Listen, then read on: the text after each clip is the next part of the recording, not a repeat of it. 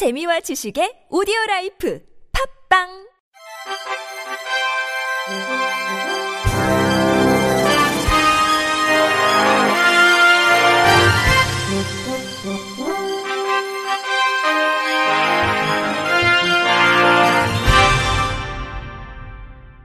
청취자 여러분 안녕하십니까? 십이월 팔일 금요일 케이비아이씨에서 전해드리는 생활뉴스입니다.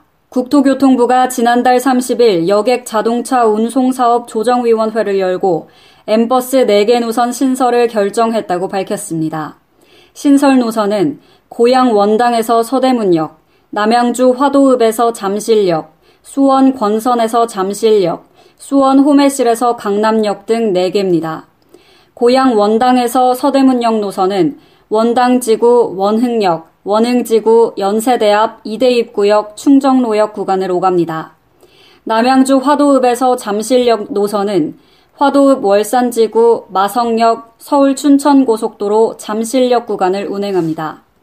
수원 권선에서 잠실역 노선은 수원터미널, 권선 신동 망포지구, 망포역, 경부고속도로, 서울 외곽순환고속도로, 가락시장역, 잠실역 코스로 운행하며 수원 호매실에서 강남역 노선은 수원 서부차고지, 호매실지구, 서수원 아이씨, 과천 봉담고속도로, 교대역, 강남역을 오갑니다. 신설되는 엠버스 네 개 노선은 내년 초 사업자 선정 공모 이후 민간위원으로 구성된 사업자 선정평가단에서 해당 노선에 적합한 사업자를 심사 선정할 예정입니다. 사업자 선정은 내년 사월 중 완료하고 운송 준비 기간을 거쳐 상반기 중에 운행을 개시합니다. 국토부 관계자는 수도권 신도시 등을 대상으로 예상 수요, 교통 여건, 지역 간 형평성 등을 종합적으로 고려해 신설 노선을 선정했다며 수도권 시민의 출퇴근 시간 단축, 서민 교통비 절감 등 효과가 기대된다고 말했습니다. 송년 행사가 많은 연말, 서울 강남과 홍대를 지나는 심야 올빼미 버스 노선이 임시로 운행됩니다. 서울시는 팔일부터 이천십팔년 일월 일일 오전 세시 삼십분까지 올빼미 버스 두 개 노선을 신설한다고 사일 밝혔습니다. 신설되는 노선은 엔 팔백오십사번과 엔 팔백칠십육번입니다. 기간 중 매주 오일간 운행하며 승객이 많은 성탄절 당일과 일월 일일도 포함합니다. 엔 팔백오십사번은 강남역, 역삼, 논현지역과 택시 승차 거부 주요 발생 지점인 사당역, 이수역, 건대입구 등을 지나며 엔 십삼, 엔 삼십칠, 엔 육십일번 등 기존 올빼미 버스로 갈아탈 수 있습니다. 엔 팔백칠십육번은 홍대입구역을 비롯해 승객의 행선지가 많은 응암동, 당산, 영등포와 택시 승차 거부가 잦은 여의도역까지 운행합니다. 엔 십육, 엔 이십육, 엔 육십이, 엔 육십오번 등 기존 올빼미 환승버스 노선과 환승도 편리합니다.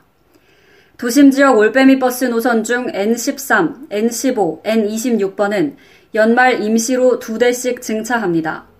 서울역, 종강역, 종로 이, 삼가, 동대문 주변 등 택시 승차 거부 현상이 잦은 곳을 지나는 노선입니다.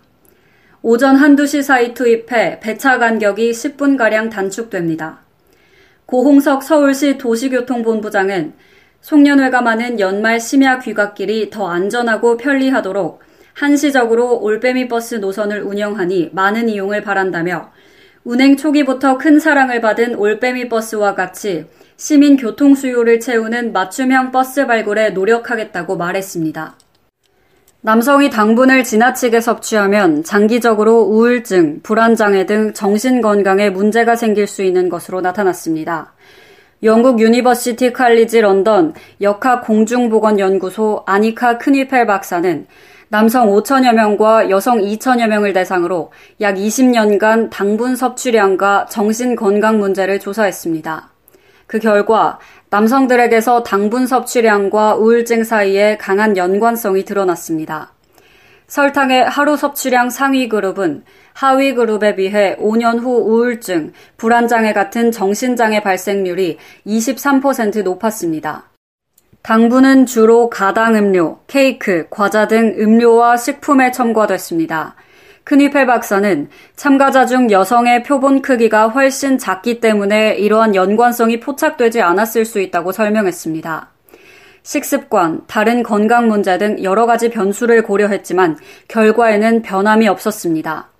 흥미로운 사실은 정신장애가 있는 사람의 설탕 섭취량이 정신장애가 없는 사람의 설탕 섭취량보다 많지 않았다는 것입니다. 이는 우울증, 불안장애가 원, 먼저 왔고 좋지 않은 기분을 해소하기 위해 단 것을 많이 먹게 됐을 수 있다는 이른바 역인과성을 부정하는 결과입니다. 직장인들에게 저녁이 있는 삶은 먼 나라 얘기로 들리곤 합니다. 그래서 여야가 단계적으로 노동시간을 줄이는 방안을 만들었고 재계가 이것을 받아들이기로 했습니다. 다만 휴일수당의 인상 문제가 여전히 남아있어 법안이 통과될지는 더 지켜봐야겠습니다. 제이티비씨 박영우 기자입니다. 재계가 국회에서 논의 중인 근로시간 단계적 단축 방안을 원칙적으로 받아들이기로 했습니다. 박용만 대한상인 회장은 칠일 국회를 찾아 이 같은 경제계 의견을 전달할 예정입니다. 현재 여야가 협의 중인 법안이 통과되면 삼백인 이상 대기업은 내년 칠월부터 근로시간 산정 기준을 바꿔야 합니다. 가장 큰 변화는 법정 근로시간의 개념입니다.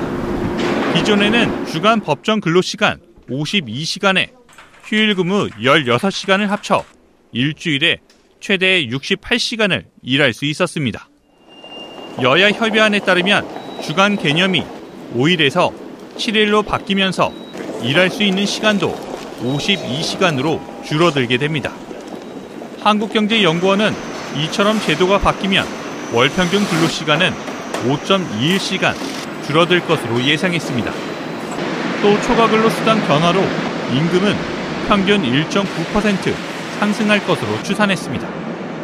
다만 아직 쟁점이 남아 있습니다. 현재 통상임금의 일점오배인 휴일수당을 인상하자는 측과 그대로 두자는 측이 대립하면서입니다. 이에 따라 법안의 연내 통과 여부도 향후 논의 과정을 더 지켜봐야 할 전망입니다. 제이티비씨 박영우입니다. 생리컵을 내년부터 국내에서도 구매할 수 있게 됐습니다.